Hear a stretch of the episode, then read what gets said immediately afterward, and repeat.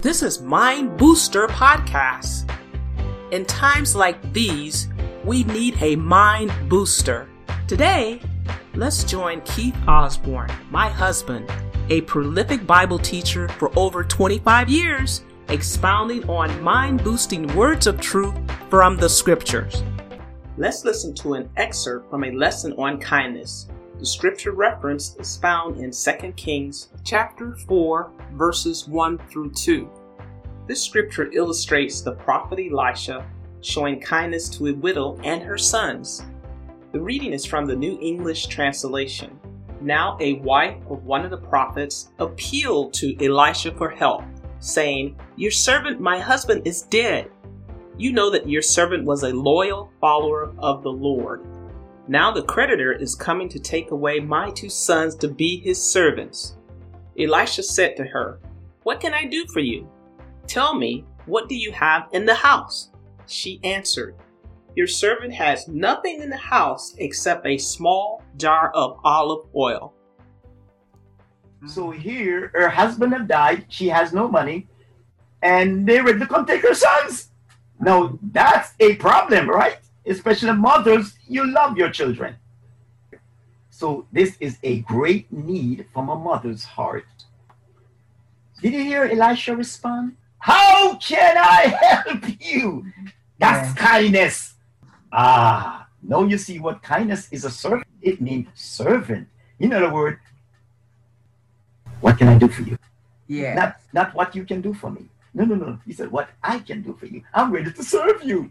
That's yeah. the type of kindness we're talking about. Because Elisha saw a need and a need to be met. And then you heard him jump into action. He mm-hmm. said, What do you have? Yes. And she told him what she have. He said, Okay, here's what I want you to do. She went ahead and she did it. Elisha saw a need and he jumped into action to meet that need. So one of the things that kindness does is it meets needs it look for it be very sensitive to identify needs because remember it's thinking about the object mm-hmm. not itself not you. It's not you about not you. It's what can i do for you? Yeah. isn't that what these nice companies teach you um, when they try to indoctrinate you orientation when you first join the company and let you know that you, you're to be like them. And one of the things they may said they tell you that the customer is always right you know that's hogwash. Customer not always right, but that's their philosophy because they want to tell you that it's good for business. Therefore, even if you know the customer tell you four letter words and curse you out, they started it first. It doesn't matter. They tell you the customer is always right. So therefore, you need to respond courteously. And therefore, your word always should be, how can I help you? Companies who want to make money knows that kindness works. Kindness at a different different level. so that's what this lady did. And put a little thing for the man of God. And I'm sure he appreciated because those days they didn't have trains, they didn't have buses, they didn't even have bicycles either. They just have horses. So most of the time they walk. And I'm sure he really appreciated that in which he could rest rather than trying to get back to his base. He could probably rest for the night. You notice she put the necessity, a table, a chair, hospitality. That's what kindness does. That's what kindness does. That's right. what you call God kindness. What Elijah recognized what's happening. Kindness, after you experience it, you want to propagate it. It mm-hmm. takes on a life of itself. Because here Elijah sat and recognized that, you know what, this woman, they did this for me, and they didn't, they don't even seem to want anything from me. But he decided to reciprocate and to propagate this kindness to show you how genuine her hospitality was. I got my family. I'm fine. I'm secure. You know what he said? Can, can I put in a good word for you to the government? Because yeah. that, that way, maybe the government will lower taxation for her you know what I mean? As well as protect her in case others would want to take her property or so. Just said, no, mm-hmm. no, I'm fine. Thank you. Because see, kindness is persistent. Mm-hmm. And you know, back then having a son was gold. Notice she doesn't have a son. And of course, he noticed another thing too. We're making very unlikely to have a son. The likelihood of having a son, notice she reacted very, very strongly. She said, Don't do this to me, man of God. She knows that God probably she would have if, you know, things were different with her with her, her husband. So mm-hmm. of course she's saying, Okay, don't play with me now. Older man, don't play with me. Because you don't want and, and shrewd in terms of with God how you extend this kindness. So the first I said, be sensitive to others' genuine needs. Be observant. Watch people. This is not now you just giggling, give a nice little smile. No, no, no, no. This is intentional. Want to be of use. That's what kindness is. Is usefulness. You are able to extend a usefulness to someone. You serving someone. So you're looking for genuine needs. Notice I said needs, not want. Genuine needs. Take decisive action to meet those needs. But in the process, don't take over. Give them responsibility too. You notice that's what do you have? That's what he said to her. What do you have? And he said, Okay, this is what I want you to do. He didn't go and said, Okay, all right now.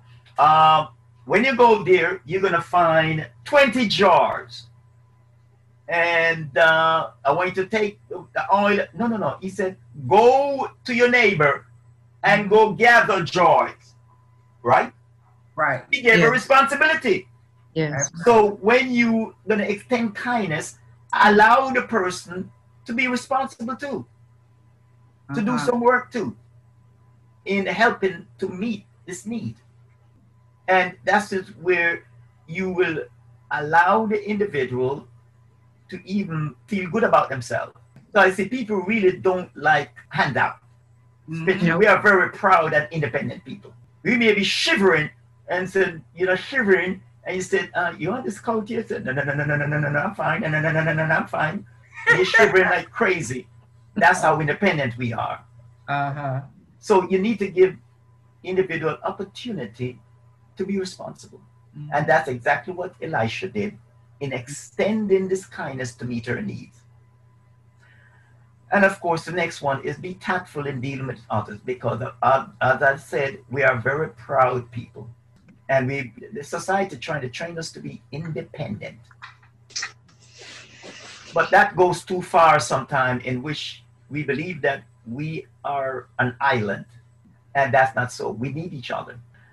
But at the flip side of that too if you do too much and if you do it in such a way it may seem like a project.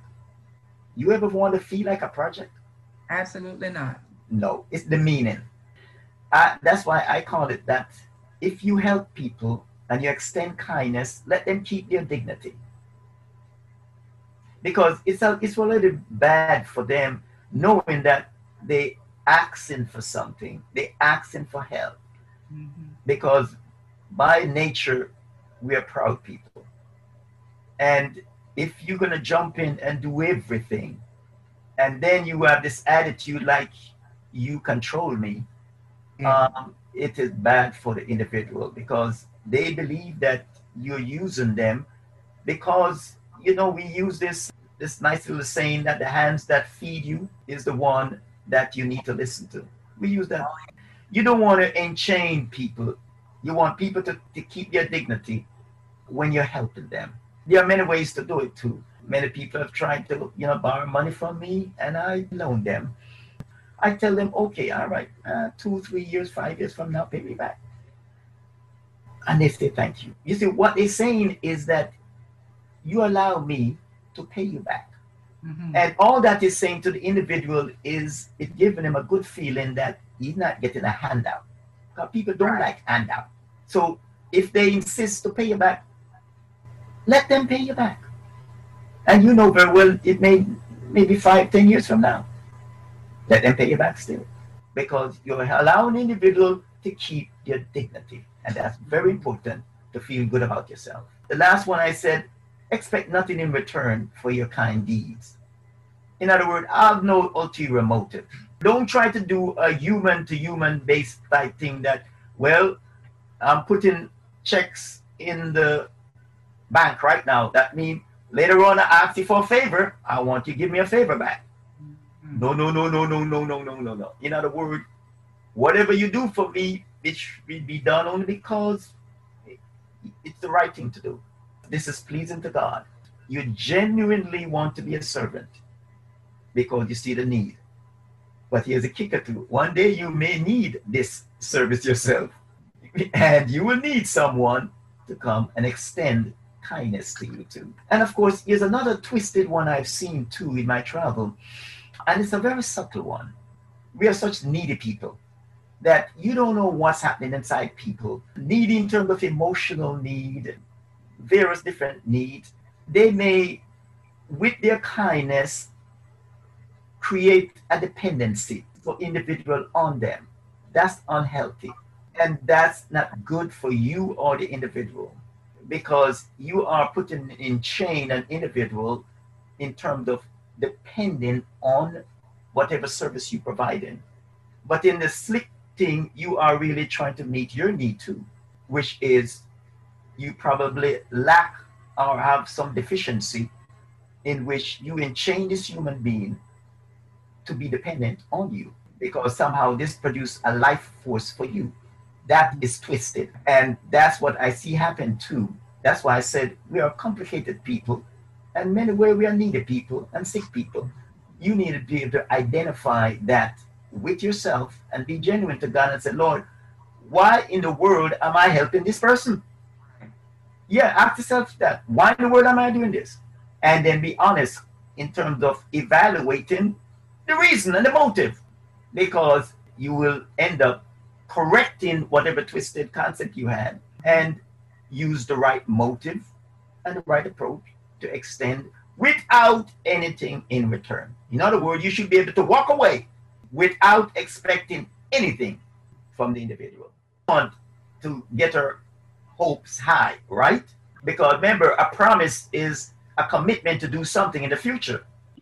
And then remember, a promise is very important. You know that? You know why? Because we live on promises, don't we? any, any doubters out there about you living promises? You know, you don't live on explanation, you live on promises. Every day. You live on promises that they will do a direct deposit in your account after you work for six days or five days they didn't mm-hmm. pay you up front, did they? They promised that they will go. So you spend lots of money. You know, right? Not right now, the pandemic in which you're not going anywhere, but um, usually gas money. You spend lunch money, knowing with hope that they will direct deposit that stuff. You already promised the light company that you will pay them at the end of the month when you get the bill. Remember, you promised, and therefore they said, "Okay, I'll give you electricity." Uh-huh. But you promised they but that you, you they didn't say pay up front and then you know I give you electricity. No, no, no, no, no. We live in promises. That's the only way we can live. Imagine now uh, he trying to promise her, and she said, Don't play with me. That's what I'm going to depend on. And I hate to see you fool me. But he said, No, this was going to happen. And she had a son. Kindness don't give up easily. This concludes today's Mind Booster Podcast episode on spiritual discipline. Go to praytube.net to join us today. You can download the complete series and receive free life changing guidelines for living.